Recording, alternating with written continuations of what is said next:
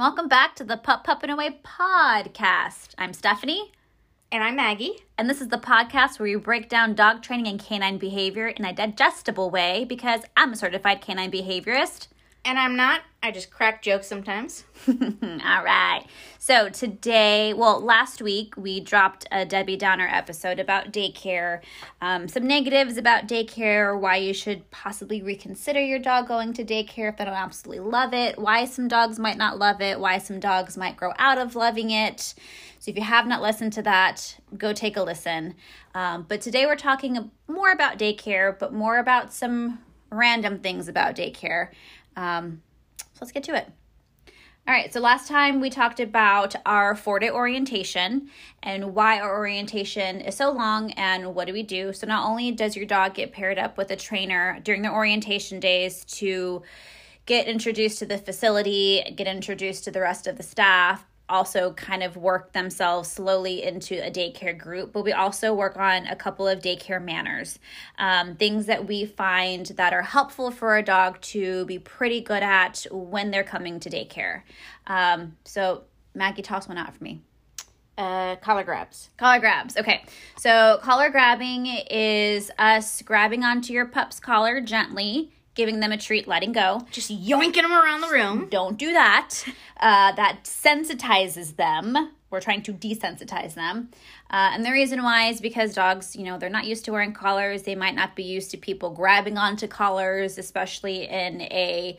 Um, not maybe not a tense maybe a tense situation and sometimes um but also like a, a high energy, moment yeah um and so we just want your pups to be used to if we grab a collar doesn't mean you're in trouble i mean it actually might be because the reason why we do those things is to redirect them from making an inappropriate decision, redirect them from a playmate to try to de escalate play. Maybe we try to grab a collar and escort them to a kennel, whether it's for a break time or they need to just pump the brakes on their play a little bit.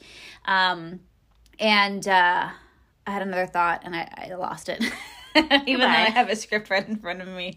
Um, yeah, that's collar grabbing. You're, oh, I think we often will accidentally sensitize our dogs to it because um, if you think about it at home, the only time that you might grab a collar is to like kind of give them a negative consequence in the sense that you grab a collar, you put them in a crate for you to leave for the day, right? Yeah, they're chewing on your shoe. You grab them, you drag them away from the shoe, you put them in a crate. Right. So then your dog starts to realize as soon as your hand reaches over them in that moment, maybe you see them like juke and then run in the opposite direction, mm-hmm. which is not what we want in daycare. Yeah, I'll tell you in daycare, that is not oh, very infuriating. Not fun. when you're trying to get everybody into a crate for lunchtime or if they're doing zoomies and you just need to grab hold of somebody or they are barking at the fence and are playing keep away with you all of those situations are so much tougher when you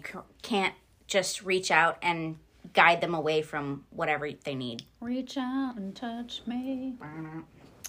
Yeah. Um, do you want to? I think it'd be a good idea to tell how you can help at home a little bit. Like this one is super easy to help at home. Yeah. If you just grab their collar anytime and give a treat, you're helping us desensitize them mm-hmm. to collar grabs. Yeah, so grab a collar, give it a couple little sweet little jiggles, treat, treat, treat, and then let go. Yeah, Make sure you're, you don't have to bring them anywhere. You don't have to put them in a kennel. The just the simple act of my collar was grabbed. Oh, now I'm getting treats. Is um, what is that? Positive reinforcement. Mm-hmm. Positive association. Yeah. Uh, and so you kind of mentioned one of the reasons why we grab onto a collar is to escort them into a kennel, which kind of brings us to one of our other kennel or one of our other daycare behaviors that we try to work on, um, which is kenneling up on cue and waiting to be released to come out from their kennel. Um, so a couple of times that we always have break times uh, from 11 to 1 so midday every dog in the facility goes up for a lunchtime or a nap time it's just a good break because um, one of the things that we mentioned in last week's episode was being active all day long as they are in daycare is just super natural for dogs. Dogs should sleep 14 to 16 hours a day. I think I kind of boo booed last week. I'm going to call myself out on that one. Um, if we're thinking 14 to 16 hours during a day, uh, I mean, if we're also factoring in nighttime, I would say like Sully would only be awake four hours a day if, if I let him be. Uh, he sleeps throughout the night, and most of the time he's sleeping throughout the day. So I would say comfortably, I would say like 15 to 18 would be including nighttime, how many hours a dog In actually 24 sleeps. in the hours, full he 24 hour cycle. Yeah 15. um because this man's asleep right now. Um but yeah so we always put dogs up into daycare. A lot of people don't like that. Uh, i'm sorry put dogs up for a nap time when they're here for daycare. A lot of people don't like that because they're paying for the whole day. Um, but trust us we know what we're doing. Um, we also might give dogs breaks in kennels um, if they're over escalating in play the best answer isn't just to keep redirecting them and fighting with them in daycare because that will just lead to frustration for both the dog and the daycare tech. Um, but instead, if we give them a quick five, 10 minute break, they come back out so much better. They're making better decisions on their own, and that's definitely what we want. Um, we also allow some puppies to come in at a young age, and so we definitely want to make sure that these puppies get more breaks because one, puppies sleep even more, um, and two, they're growing. Three, we don't want to over escalate them even more and then just kind of set them up to always be an over escalated dog. And fourth, they don't always know how to take their own breaks. hell yeah. They don't know that they're cranky and tired. So having them crated, uh, helping them realize, oh, maybe I should take a break. It's just like a toddler. You know, they get overtired and cranky and they don't think they want to go to sleep, but once you put them in their crib or whatever, they pass out and wake up better. you can literally see their eyes like glossing over, becoming red and droopy, and they're still fighting it sometimes. I'm like, Yeah. just take a break, I promise. I wish you could put me in a kennel so I could take a nap. Ah, that'd be great. I should go lock myself in a kennel every once in a while. We have that big one in the back. Um, yeah, so then we also like for them to wait to be released when they're about to come out. The nap time kennels that we have and the timeout kennels that we have, they're actually on the daycare floor. Um, so if I just open up that kennel door and that dog comes racing out, we're already starting their end of the timeout on a really, really escalated note. And once again, that's not what we want. Which kind of takes us to one of our other daycare things, or day- daycare behaviors that we work on, um, which is sit stays at gates and doors. So we do our best to do it every single time, but sometimes we're, you know, in a rush. But as much as possible, we try to get every dog to sit at every single door on their way out to daycare. There's at least two doors that they have to sit and just be calm at. Um, and the reason why is because this kind of gives your dog the opportunity, one, to calm and reset, um, not continue to escalate before making it into the party. So it helps your dog come in a little bit more calmly. If you think about it, when you drop your dog off to daycare, we have some clients that tell us, my dog knows we're here when we're exiting the highway, right?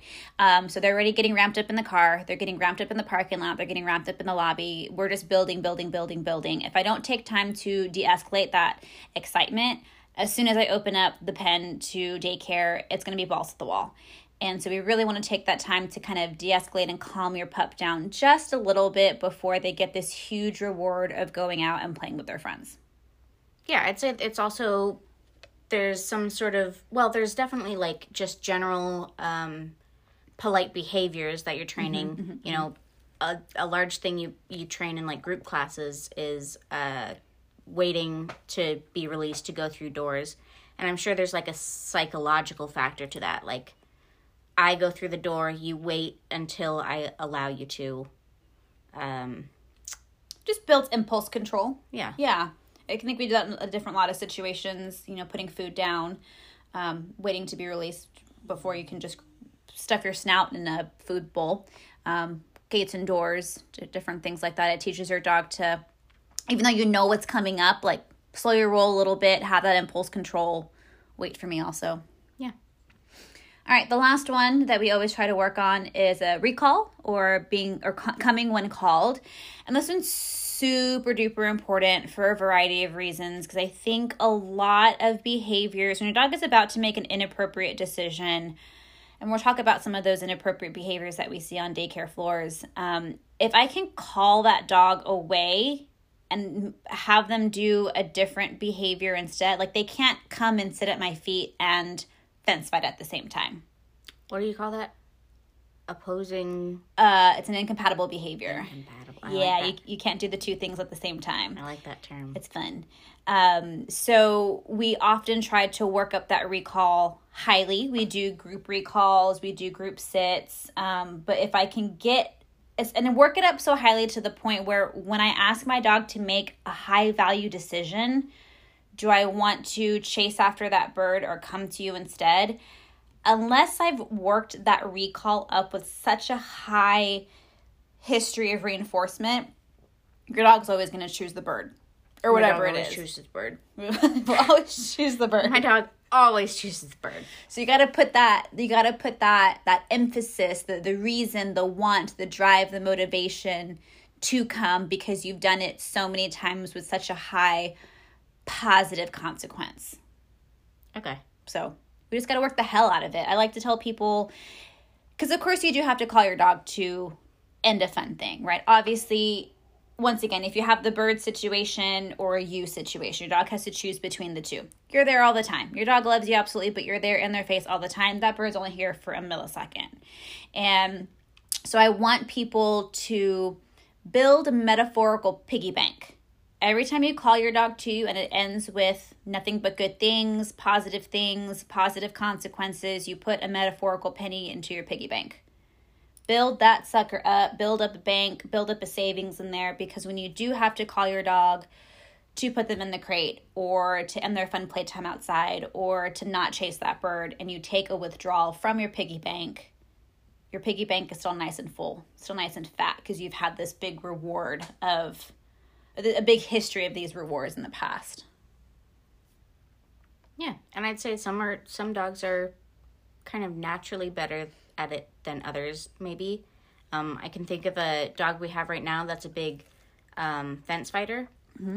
and she is doing phenomenally at being called away. And I think mm-hmm. it's because the trainers are doing such a great job of rewarding her highly when she makes a choice to come to them instead of go fence fight. Yeah. And her training is just going really well, and I'm so proud of her.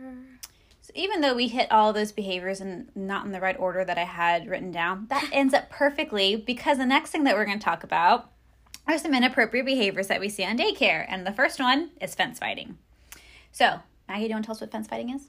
Uh, fence fighting is approaching the fence to fight. sometimes it's barking, sometimes it's lunging, snapping. Uh, running sometimes it's, fence line. Yeah, running up and down. Um, I'd say sometimes it's visual, sometimes it's auditory, sometimes it's both. Mm-hmm, mm-hmm. Um, but usually trying to fight with the stimulus that's on the opposite side of the fence. Right. Right. So, like we have um, two play groups, right? And from the inside all the way to the outside, there's a, a middle wall, mm-hmm. right? From the outside, there's no visibility. We've just put up structure to make that fence like solid and you can't see through it. But on the inside, there's probably like a three inch gap from the floor to the bottom of that wall, mm-hmm, right? Mm-hmm, mm-hmm. Um, so that one dog that you're talking about in particular, um, she has starting. I think I mean, in my in my opinion, she definitely does it a lot, but she kind of does it a little bit more where the dogs enter into daycare, like the little corner. Yeah. Right. Yeah. yeah. So she's kind of learned like this is where heavy traffic happens on the opposite side, and it was it's kind of escalated a little bit with time. Um, but the reason why fence fighting is more of a problem than anything, not necessarily, obviously, she's not going to hurt the dog on the opposite side of the fence, right? There's literally a fence in between. But when your dog is that into the action of fence fighting and they're that focused, they might bump into a dog that is on the same side of them, or maybe you try to go in there, put your hands in there or step in there to de escalate, and she's so focused that she and it's almost an accident. It's almost like a, a reflex. She redirects that attention, that intensity onto you. Mm-hmm. So maybe she bites you, maybe she bites the dog next to you. Um, usually they snap out of it pretty quickly, but if it's a dog that she snaps at, maybe that dog snaps back at her, and now right. we have a fight, right? Yeah. So yeah, working that recall right there is super important because if I can call her away from that fence line and I don't have to put myself physically in the line of danger, and I can call her away from there before another dog gets there, it saves us a ton of hassle. Yeah That's also one that the collar grab comes in handy. Um, Mm-hmm. They're they're worked up, so like you can't always. Sometimes they're playing keep away, and you can't even approach them. It doesn't matter that you're uh, trying to grab their collar or not.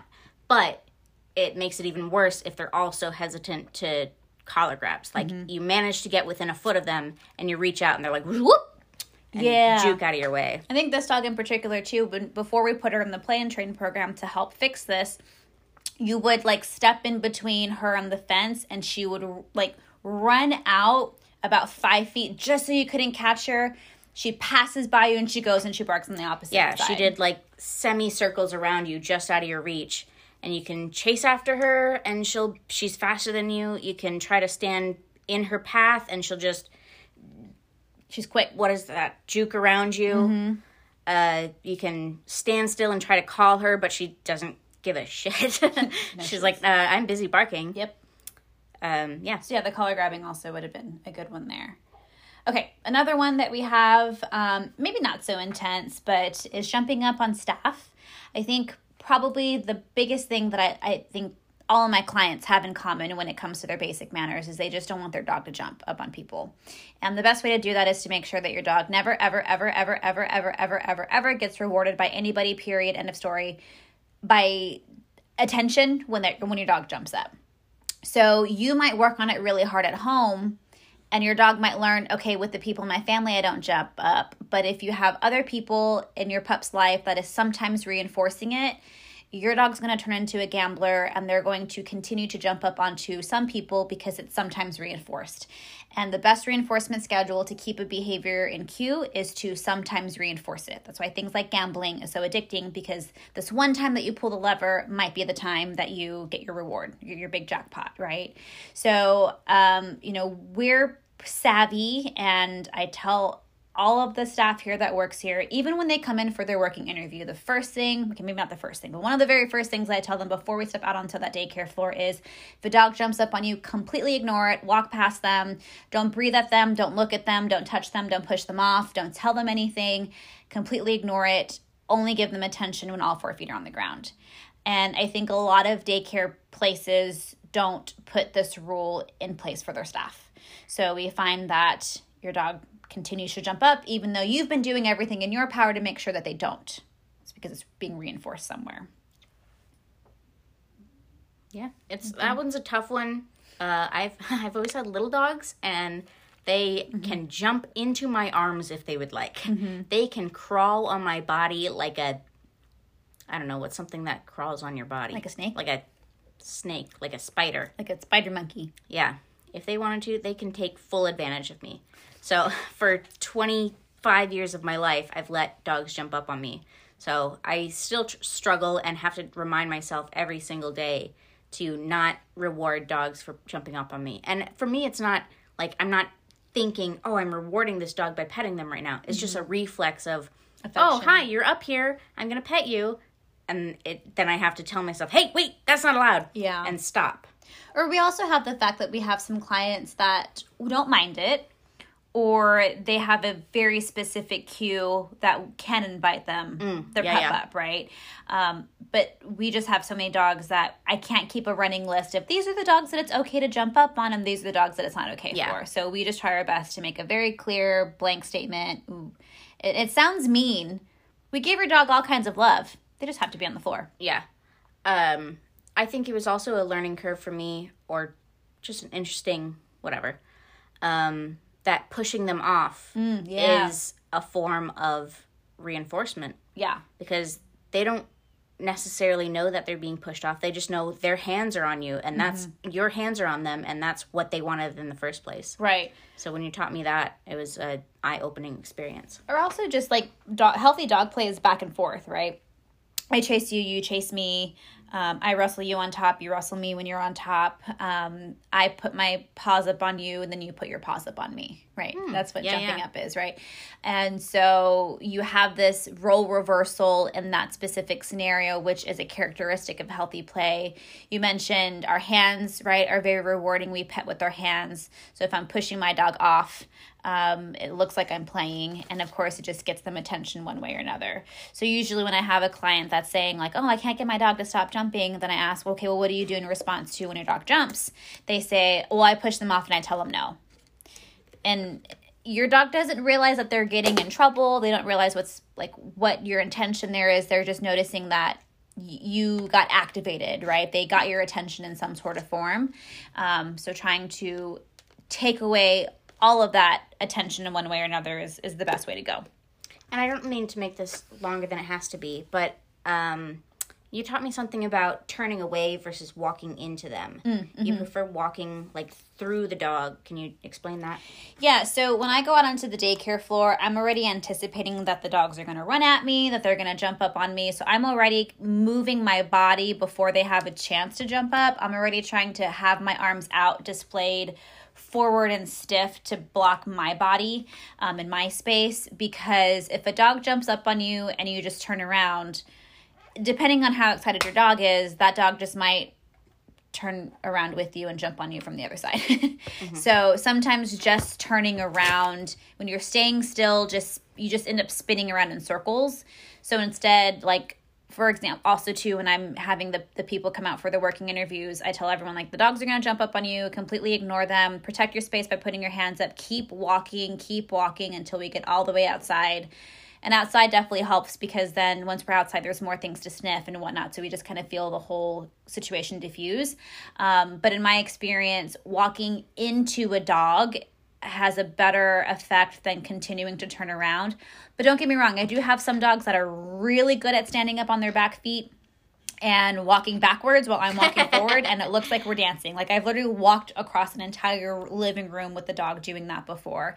Um, so it might not be the best option for every single dog, but in my opinion, it works a little bit better. And it's and also another thing too is when dogs jump up, we have a tendency to step backwards right or also that's kind of what you're turning you, you turn backwards into the dog what i would prefer is if you are turning turn into the dog versus turning back away, away from the dog, yeah. right? Because when the dog jumps up on you and you turn backwards, you step backwards, you're opening more space for the dog to jump into you. You're kind of telling them they're winning a little bit. Yeah, and it's and that doesn't go to say that like your dog is doing this to be alpha or dominant of you. I mean, obviously they're just hella ex- excited, but you're just giving them more space to act in that inappropriate way. Whereas when I continue to walk forward, one, it kind of throws them off guard because they weren't expecting it.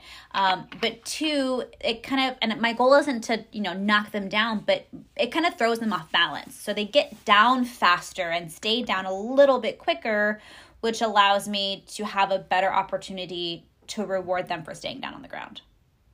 And it's not easy. Like you have to train yourself to do it. When I found this technique, it took me about two weeks of constantly going out onto the daycare floor and practicing step in, step in, step in instead of step back, step back. Yeah, I remember when I was training for daycare, you kept catching me stepping back and you'd be like, no, step into them. And I'd be like, oh, okay. It's weird. Step, to steps, Maggie, step into them. okay, I'm fine. trying so hard. It's not easy. And you and definitely have do to daycare and I don't have to worry about that, right? No.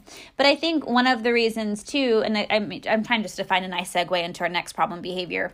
Um, if you're giving lots of attention on the daycare floor, right, you end up becoming a resource that some of these dogs want to guard. Oh yeah. So another problem behavior that we see that can can manifest or potentially get worse is resource guarding. So what is resource guarding? Resource guarding is your dog defending, guarding against. It could be against a human, it could be against another dog, but guarding a resource. And a resource could be a variety of different things. On the daycare floor, we typically see that it's toys. Um, so one of our rules is we just don't have toys on on daycare. Um, it could be another playmate. It could be the daycare tech themselves. It could be a crate space because that's where the dog likes to rest. It could be the water hose. It could be the pool, just whatever thing that your dog finds valuable enough to the point where they want to have it all to themselves. Ha- yeah, have it all to themselves. Um, and we, like, we, for example, we have treats on our daycare floor, right? Because we want to be able to find ways to reinforce things like coming to us um, or stepping, making a better decision. Um, so we have to always be careful about how we deliver our treats, right? We don't want to just toss a bunch of food on the floor and let the dogs compete for that resource. Um, sometimes we use a hand or a body to block or step in between two dogs when we give a piece of food. Um, yeah, I'll hold one dog's face back yeah. while I give it to the other one's mouth. Yeah. Um, and I think another one too is like, for example, when we're giving attention. Um, this is something that I see often in like multi household, multi dog households. Um, I had just finished up with one client who she has multiple dogs, but one in particular, when she's giving another dog attention, um, this dog will come like racing from the other side of the room and has is not ugly about it, right? Is not biting anyone, isn't growling, but she just shoves her body in between the other dog who was originally getting attention and the person, right? That's a form of resource guarding. It's not ugly, and it definitely could get there. Um, but one thing too that I try to teach the staff at times is if you're giving attention to one dog and you see another dog coming up from like the corner of your eye don't give them both attention at the same time. That's just a recipe for disaster. Instead, I'll already kind of put my hand out and draw that boundary, build that space, and not allow that dog to come into our space. So that way, the dog that I'm currently petting doesn't feel like they have to guard me.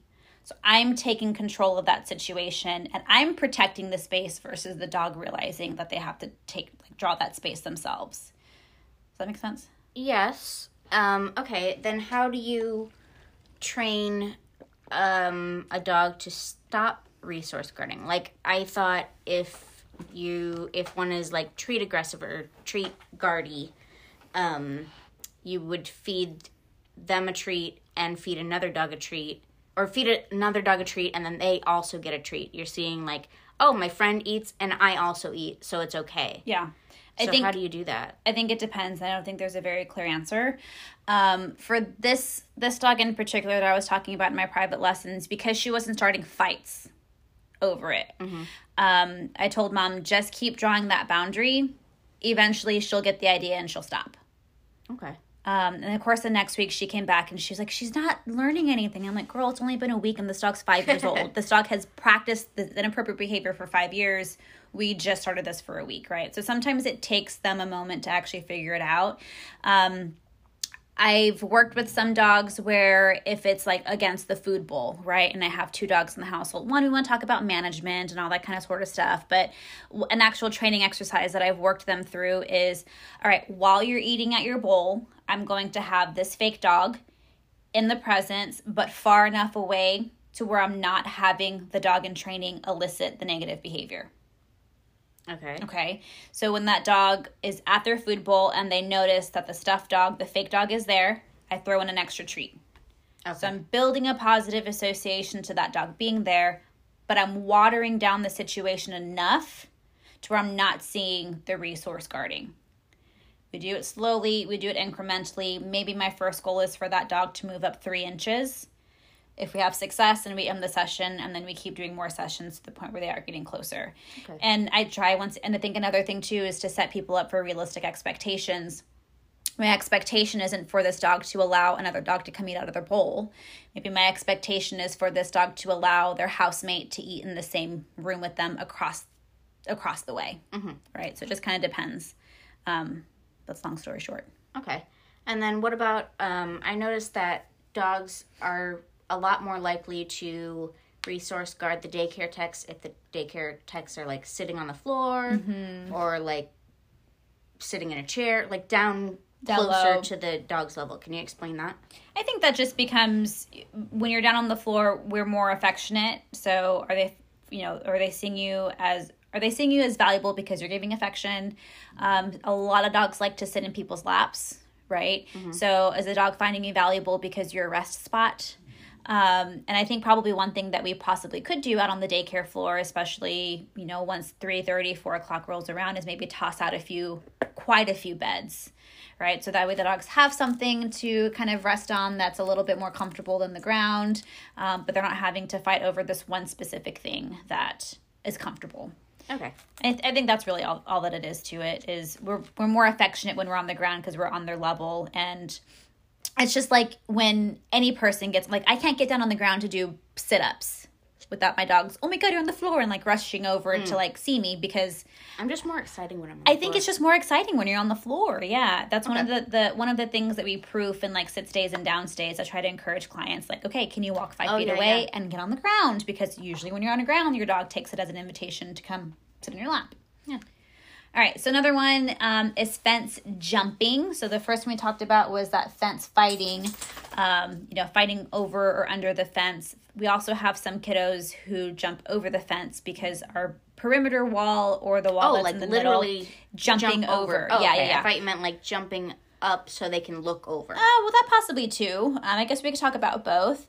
Um, jumping on top of the fence just to look over can definitely create a scenario um, because the dog that they're looking over onto might get spooked. They might run at the dog and maybe try to bite their feet. So you start a fight over at the top. I would say that's the training dog we, we were talking about earlier. That's her biggest trigger. When If dogs dog jump up. jump up, and she can like see their face, and they're up on her wall. Yeah. she wants to fight them. Right. And once again, I don't know if that's because I don't think it's quite a resource guarding thing of the wall. I think she's just triggered by seeing something like pop up out of nowhere and it's a dog. Okay, yeah, Um, more of like, I just, I think it's kind of more startles her. I'll ask her next time I see her. but also jumping over the fence. Yeah, Right. So we have a four foot wall um, as the perimeter and also in between the two daycare yards.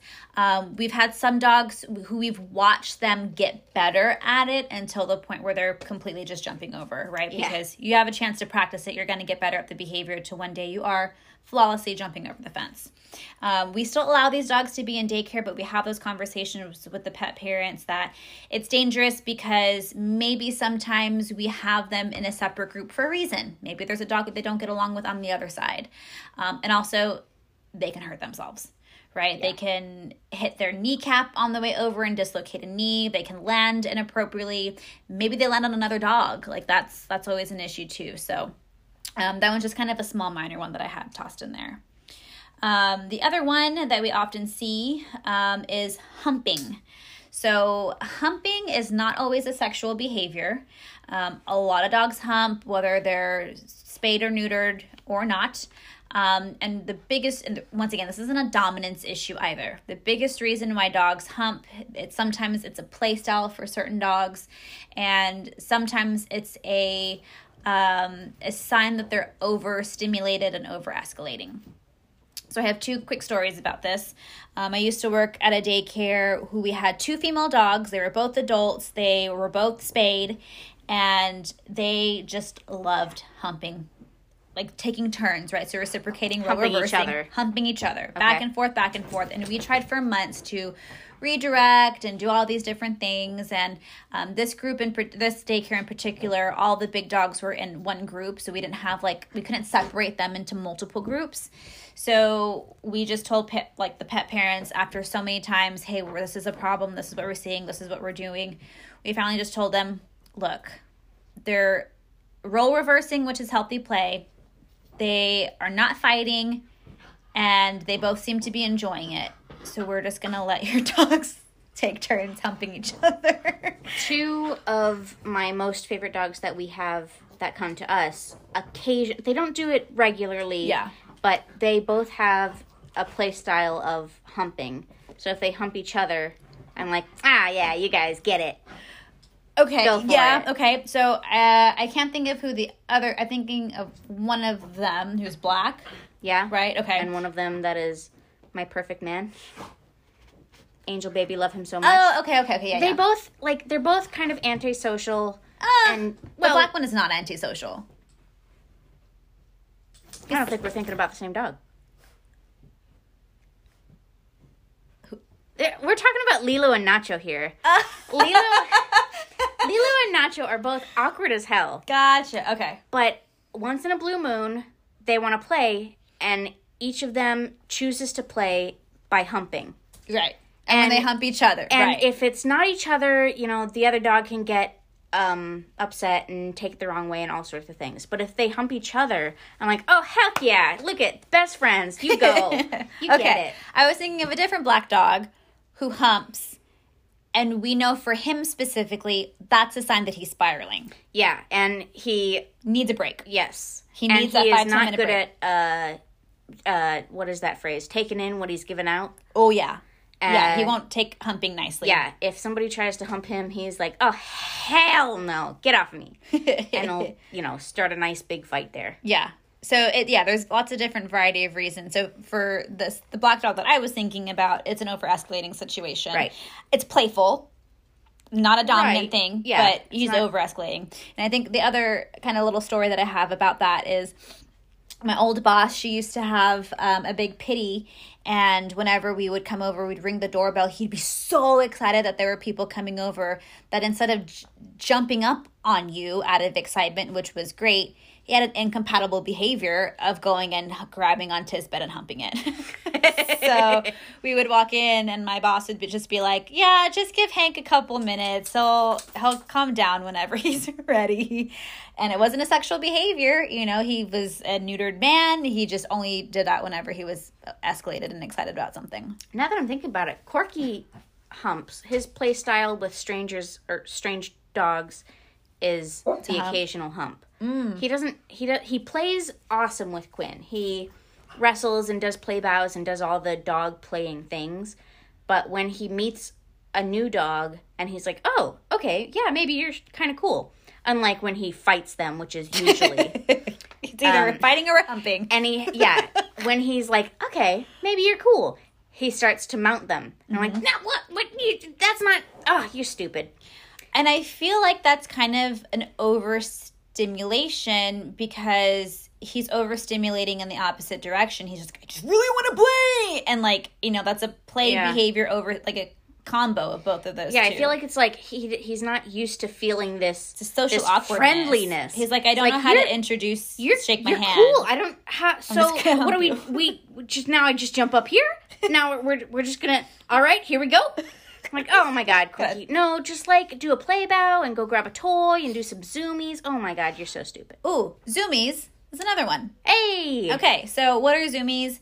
Uh, there is an actual like scientific behavior reason why your dog gets zoomies. They just get so escalated they run, run, run. But in our purposes, zoomies is your dog just gets activated. They're running super quick from one end of the daycare to the other. Maybe if you're at home, you see them jumping all over the furniture from couch to couch. They're just going crazy, right? They're zooming all over the place.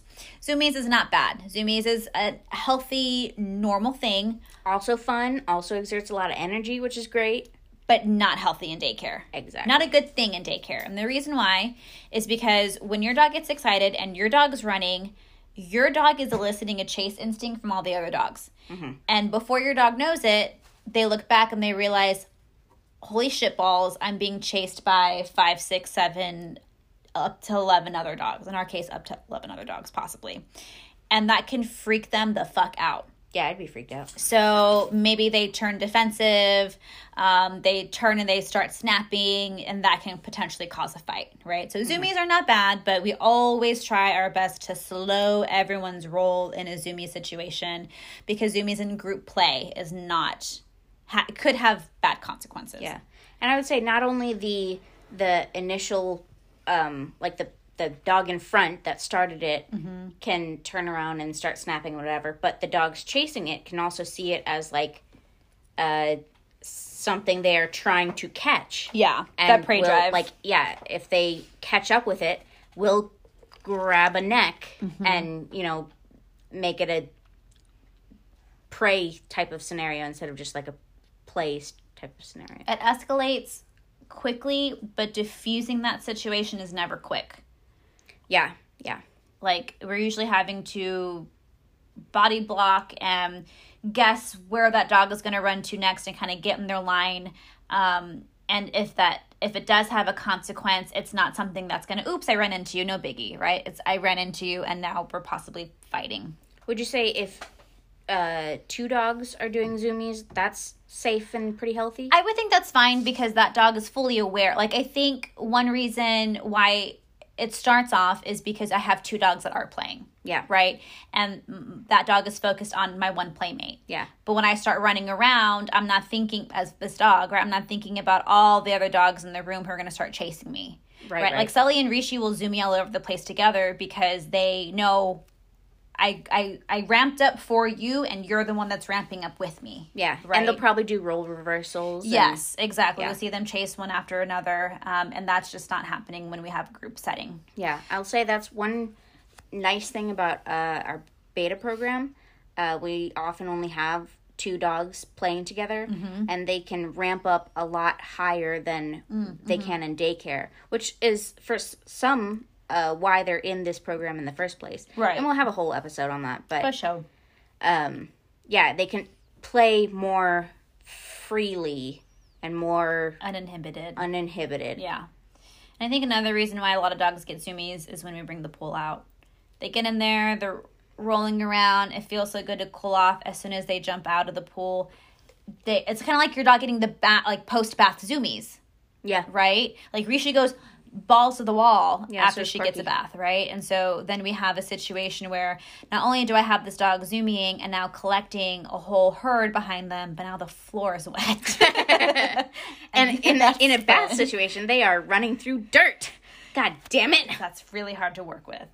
Okay, so two more, um, and we'll try to move through them quickly because we have a few more uh, points to hit. Um, but another thing that we've talked about before in the last episode was over escalating and rough play, right? So, um, one reason why we don't allow dogs to come five days a week is to give them an off day, especially if you're still at home. We want your dogs to learn how to find that off button. Um, and we also have had some dogs who maybe they started off as a rough player, um, and then just because they got more comfortable in the group, they found more established relationships, which is kind of another thing that we'll talk about. Their play starts to become rougher and rougher until the point where now we're having to um, recommend play and train and training intervention for that. Um, the last one is barking. Oh, again, that's Oh. one in beta program. They get to do that more. They get to be them them own them own selves. Themselves. Yes. because it's so much easier to control just two dogs doing something than two dogs in a group of 12. Right. And the last one is barking. Um, and barking can be for a variety of reasons, whether it's that fence fighting situation. I think that I think the reason why Maggie you wanted me to put this on here was um, barking for attention. Yes. Right. We Yeah. have some dogs who, when they're seeing other dogs play, they're trying to insert themselves as the third wheel, and they can't get in there regardless yeah. of trying. So they'll circle and circle around those two dogs, just barking, barking, barking, barking, barking. Um, either we have other dogs that will like bark just because like the energy level of the group rose, and like they're. it's Like, I'm like, here too. it Hey, wait, what are we doing? Yeah, Oh it seems Hey, like they're too. barking at nothing Yeah. um, they're just kind of like barking into the air and it's hard because you're trying to tell them to stop but then will that turn into an attention seeking behavior because for some dogs it is an attention seeking Yeah. behavior um, so there's just a lot of different reasons why dogs might be barking and the answer to help out with that is there's not one clear answer it really just depends on your dog and why they're barking Yeah, you got to hire a personal trainer and, you know, they Come can tell you all the things that you should be specifically doing. Indeed. Okay, so I think one of the biggest reasons why our trainer or our clients come to us um, is one because we have our enrichment, and two um, because they care a little bit more about their dog's training. Um, so, what is our enrichment? Our dogs get two different enrichment sessions, once in the morning, once in the evening, or in the afternoon. Um, that's some sort of small training little nugget. Uh, the trainers, our team of trainers, puts together the curriculum, and it can be a variety of different things. Last week we were work, or excuse me, last month we were working on learning how to walk on a treadmill. Um, the next week uh, we're going to be doing a whole uh, sit stay series for the whole month we've done a whole month of just place bed things um, and i think a lot of our clients like that because one it gets their dog something a little extra to do besides just running around playing with their friends um, and I, we don't guarantee like okay your dog is going to go home definitely learning how to know how to work on the treadmill Yeah. um, so we don't send them home with the guarantee, but we a lot of our clients come back and say, "Oh my god, I noticed that you guys did the doorbell desensitization because twice when my doorbell rang this week, my dog didn't bark." Yeah, or sometimes people will see this and go, "Oh, I have a treadmill at home. Maybe that's a really good idea," and we'll mm-hmm. continue the training at home. Yep, yep. And then, of course, whenever we start to have conversations about inappropriate behaviors that we see, on the daycare floor because our, our clients are a little bit more in tune to their dog's training we normally get the question what can i do to help Yep. And there always is not an easy answer for that one because And sometimes there's an easy So- answer. Like there's sometimes there is grabs. yeah I- so sometimes there's not always an easy answer Sometimes there is always an easy answer. Thank you for putting the silver lining and the half cup option, the half cup perspective on that one.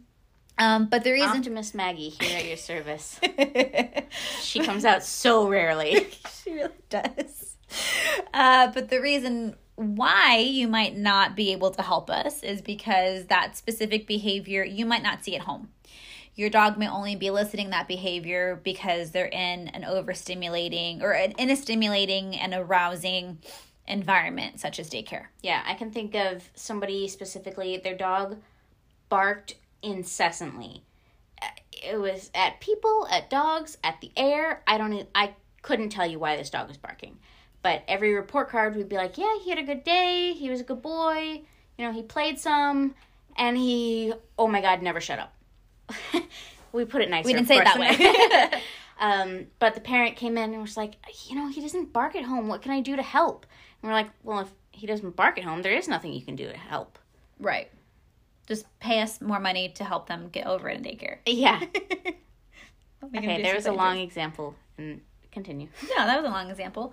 Um, and I think another thing often that we get from clients, right, if they're not seeing these behaviors at home, one other reaction that we get is, I don't, I take my dog to the dog park and I don't see those behaviors at the dog park.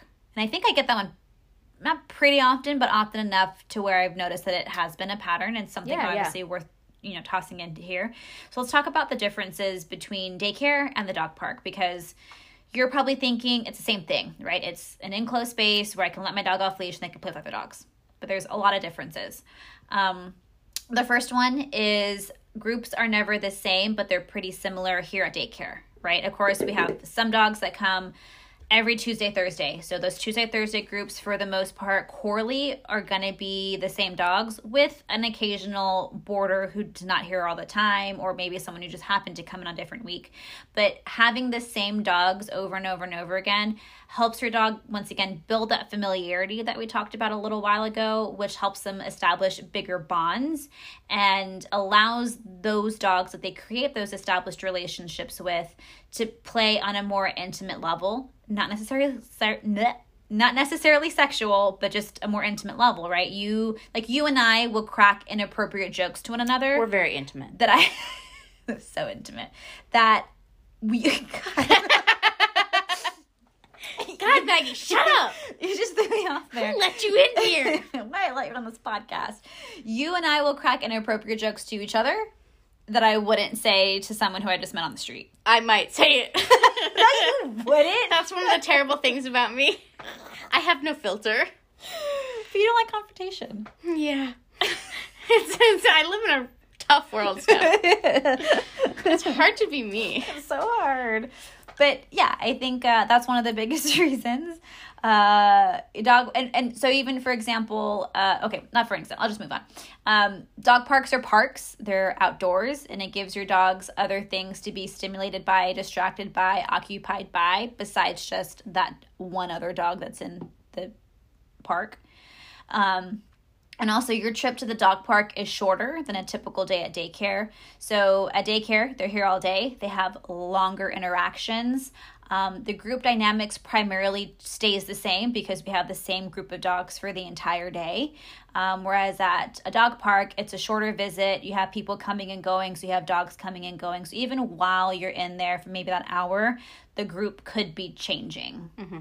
So I think just a few reasons why. Ooh, another one is all the dogs here at daycare have been vetted to a certain extent. Like they've all gone through our orientation process and has been have been proved that they can exist in daycare. That's more of like why they might do better in daycare than a dog park, and Sure. these other ones were usually why they might do better in a dog park. I guess Yeah. I don't know. Just one of the, one of the reasons it's a different Yeah. situation. It's a little difference. Okay, we're just taking another really hard turn into our last topic. Um, I'm ready.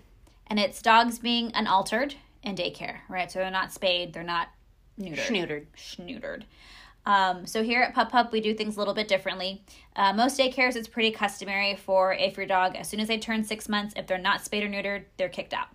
Um, but we try to treat every dog as a case by case scenario because we like to give the dog the opportunity um, to continue to do themselves. You know, you do you, boo boo, um, and to continue to get stimulation and exercise before we start to realize you know sometimes it is an issue right and we'll talk about that in a second but i also believe that um, your decision to get your dog spayed or neutered uh, should be based on a lot of things besides just sorry if you want your dog to come to daycare you're going to have to get them neutered or spayed Yeah. um, because there's a lot of things that you could, you should consider um, when you're making that decision. And there's a lot more information that's coming out that maybe we should do it a little bit later and whatnot. And if you have, if you want to know our opinions on spaying and neutering, go listen to one of our previous episodes in season one because we took a very deep dive into that. Yeah, I don't like that episode very much. You've mentioned that multiple times. That's Um, still true. I think the first part is a little rocky, but my my my behavioral Our points get our, across. my behavioral reasons to you know why it's not a clear answer is, is always there um they oh but there are some drawbacks to your dog not being spayed or neutered in in daycare Let me hear them. one of them is your dog might get some unwanted attention. So, for example, if you have an unaltered female, unaltered females will typically get mounted more, and obviously, this probably is going to be more along the sexual behavior. Um, they will still get mounted from dogs that are other females or males who are still neutered, who have already been neutered, right? It's just there's Is this still a hormonal? I think- yeah, it's still a hormonal thing, for sure. At that point. Um, also, f- uh, unaltered males might get aggressed towards more. Um, if I I've seen that happen. Yeah. Oh, yeah. I think that's probably the, the, the biggest one. Oh, that's a. I was trying to think earlier of unaltered males that still regularly come. Uh-huh. I just thought of one. Okay. Yeah. Big white one. Is he the one that boards with us? Mm-hmm. Yeah. Okay. That's who I was thinking originally, but he's not a daycare dog. He comes to No, board. I just forgot about him. but that poor but we dog, haven't we haven't gotten to the point where we're like, dude, we can't have him anymore. He's close. He's hella some, close. Some But- weekends are closer than others. But um, I think dogs react to him badly. Yes. One because he's a gigantic dog. Yeah, he's real Um, weird. But two because he's got balls. Yep. And I think that dogs still notice, even like, you know, I don't have balls, but you have balls. Maybe I What? should be more scared of you, so I'm going to act more defensively. Oh. I was trying to be a dog. Gotcha. I thought you were telling me I had balls. I was trying I don't know. I, I zoned out there for a second. Obviously. Um, another thing, too, is. That that that neutered male that we were talking about, the black dog Uh huh. that likes humping but Uh-huh. doesn't like being humped. He is a big proponent for Hates dogs extra with balls. Yeah, and extra aggressing towards dogs with balls. For sure, for sure. So yeah, and, and that guy's neutered. He's been neutered for a hot minute. You know, it's not just a new thing for Yeah, he him. was like a rescue. He got it done at you know probably three months old. or probably a little too young, and I don't know. Maybe that has something to do with it. Um, another weird thing too is, sorry, ladies, but if you're in heat, you are not allowed anywhere in my facility. It makes You can't board. You can't train. You can't no, daycare. and it breaks my heart because I hate to be sexist in those moments, but when I have a lady who is in their heat cycle, it just makes everyone else a little bit nuts. Even the even my Hormones spayed females. meth. Yeah, it's it's not a pretty sight. So um, we have to have those conversations with. Sure, you can join a class, and sure you can start coming to daycare, also, it's a mess. but uh, not really. Most dogs kind of clean up after themselves. I've se- I've seen it be a mess. Okay. uh, yeah, it's just it's just not a good thing. Um, so when it comes, Oh yeah, you were saying you can sign up for group classes and whatever, but if you're if it happens, Yeah. you lose that stuff. yeah, you you, you, lose, lose your up. You, yeah, you lose your credit to be in the those classes for those weeks. Um, and we try to tell every single client before they sign up that. Um, it's just hard to remember to always have that conversation. Um, usually, unaltered males end up getting the boot because they start to focus and obsess with other dogs in the group. They try to mount them more. They might start to guard these dogs. Um, so, for example, the big white one that we just talked about, the kiddo that comes to board with us, great dog, plays fantastic, is not aggressive whatsoever, but his raging teenager hormones are getting the best of him, and he will stalk dogs. He'll just casually follow behind them, sniff their privates, Like, start try to air crawl humping, inside of their privates. Get all the way up in there, drools, and we collar grab, we walk him away, works for a few minutes, he goes right back to it over and over and over and over and over again. And so sometimes this can make this dog become frustrated. It can frustrate the dog who he's obsessing over. Um, Piss off the dog he's I, obsessing I would be pretty pissed off at that. So I get yeah pretty pissed off when, he's doing it. when we start having those situations, we start to have to start to have the conversations with families that say, "Hey, uh, if you're gonna make the decision, unfortunately, to not get them neutered yet, unfortunately, we're gonna have to pull back on some group play." Um, because yeah, it's just a thing. And then the last one too is for some of these dogs. Um, actually, I'm gonna pause it right here. Okay, sorry for that abrupt stop. I had to restart the recording because my thing only allows me to record close to an hour, and I didn't want to get stuck in the middle of a, a thought. Um, uh, but I ruined my thought. uh, oh, right. thing. So sometimes we'll get to this point with these dogs that are being obsessive with other dogs. Um, so we start to maybe perhaps recommend a play and train. So play and train is when they can still go out into daycare, um, maybe for shorter periods of time because they're going out with the trainer. So the trainer is helping them make better decisions. The goal is that they start making these decisions on their own. So there we can release them back into a regular daycare without a trainer being on them 100% consistently.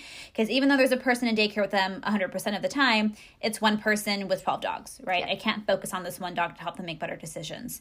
Um, when I have the dog who we're doing this sort of training with because they still got their balls, training ends up plateauing at some sort of way and at this point we're just fighting biology. Like we can work we can work we can train we can do all these things but we're just fighting an uphill battle um, to where we're probably wasting your money um, we're probably wasting our time. We might be making this dog more frustrated. We might be starting to build habits that are going to be harder to break once we do get them spayed or neutered.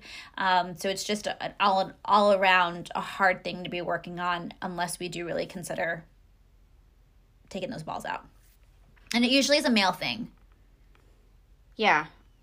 I wonder if I could think of any females that we've had like obsessive or like the only female I can think that we ever um I don't think we even ended up like banning her from daycare, but we strongly re- recommended she do- don't come to daycare until she get fixed.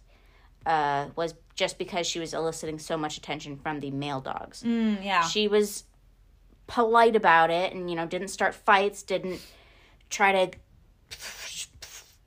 kill the dogs that were trying to mount her or anything but she just wasn't having a good time in there she would Yeah. end up soaked from slobber yeah uh, she wasn't able to play she wasn't able to get away from them and we just had to ke- keep redirecting every single male dog away from her so Yeah, and I think that kind of goes back to that first point that we were talking about is the females um, are probably going to get some unwanted attention. yeah yeah so it's not necessarily the females are having behavioral issues because they are unspayed Yeah. uh, but more they're just eliciting un- unsolicited. I, I think if anything, what I have noticed with ladies who are about to go into heat is they're grumpier. Yeah. they don't feel good. They're grumpier. I mean, just like us when we were PMSing, stay away from me. Well, I don't. Never mind. Uh, neither. stay away from me for the you know the month, the week leading up to it. Um, Yeah. But I think, I those things happen. I I recently met. I I have had very few, if any, dogs in my life that have gone through heat because we we my family believes in spaying nice and early. Right. Um, but I recently got some information from somebody who had a dog going through heat that her personality changed dramatically during the heat cycle. Um, we don't see that here because they're not allowed here during heat.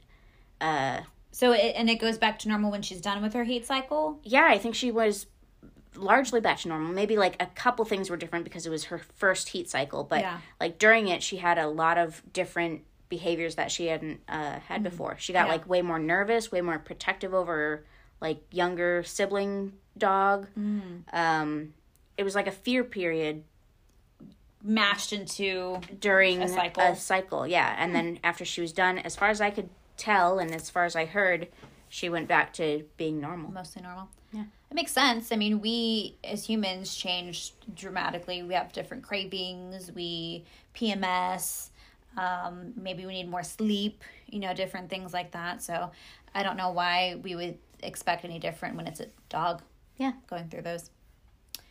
All right, those are all my topics for random daycare topics. Um, I'm trying to think of the last thought, and I have none. Last thought is How come uh, you didn't our outro. cover blank? I don't know. You did a great job. we did a great job. That's a wrap. All right. Bye. Bye.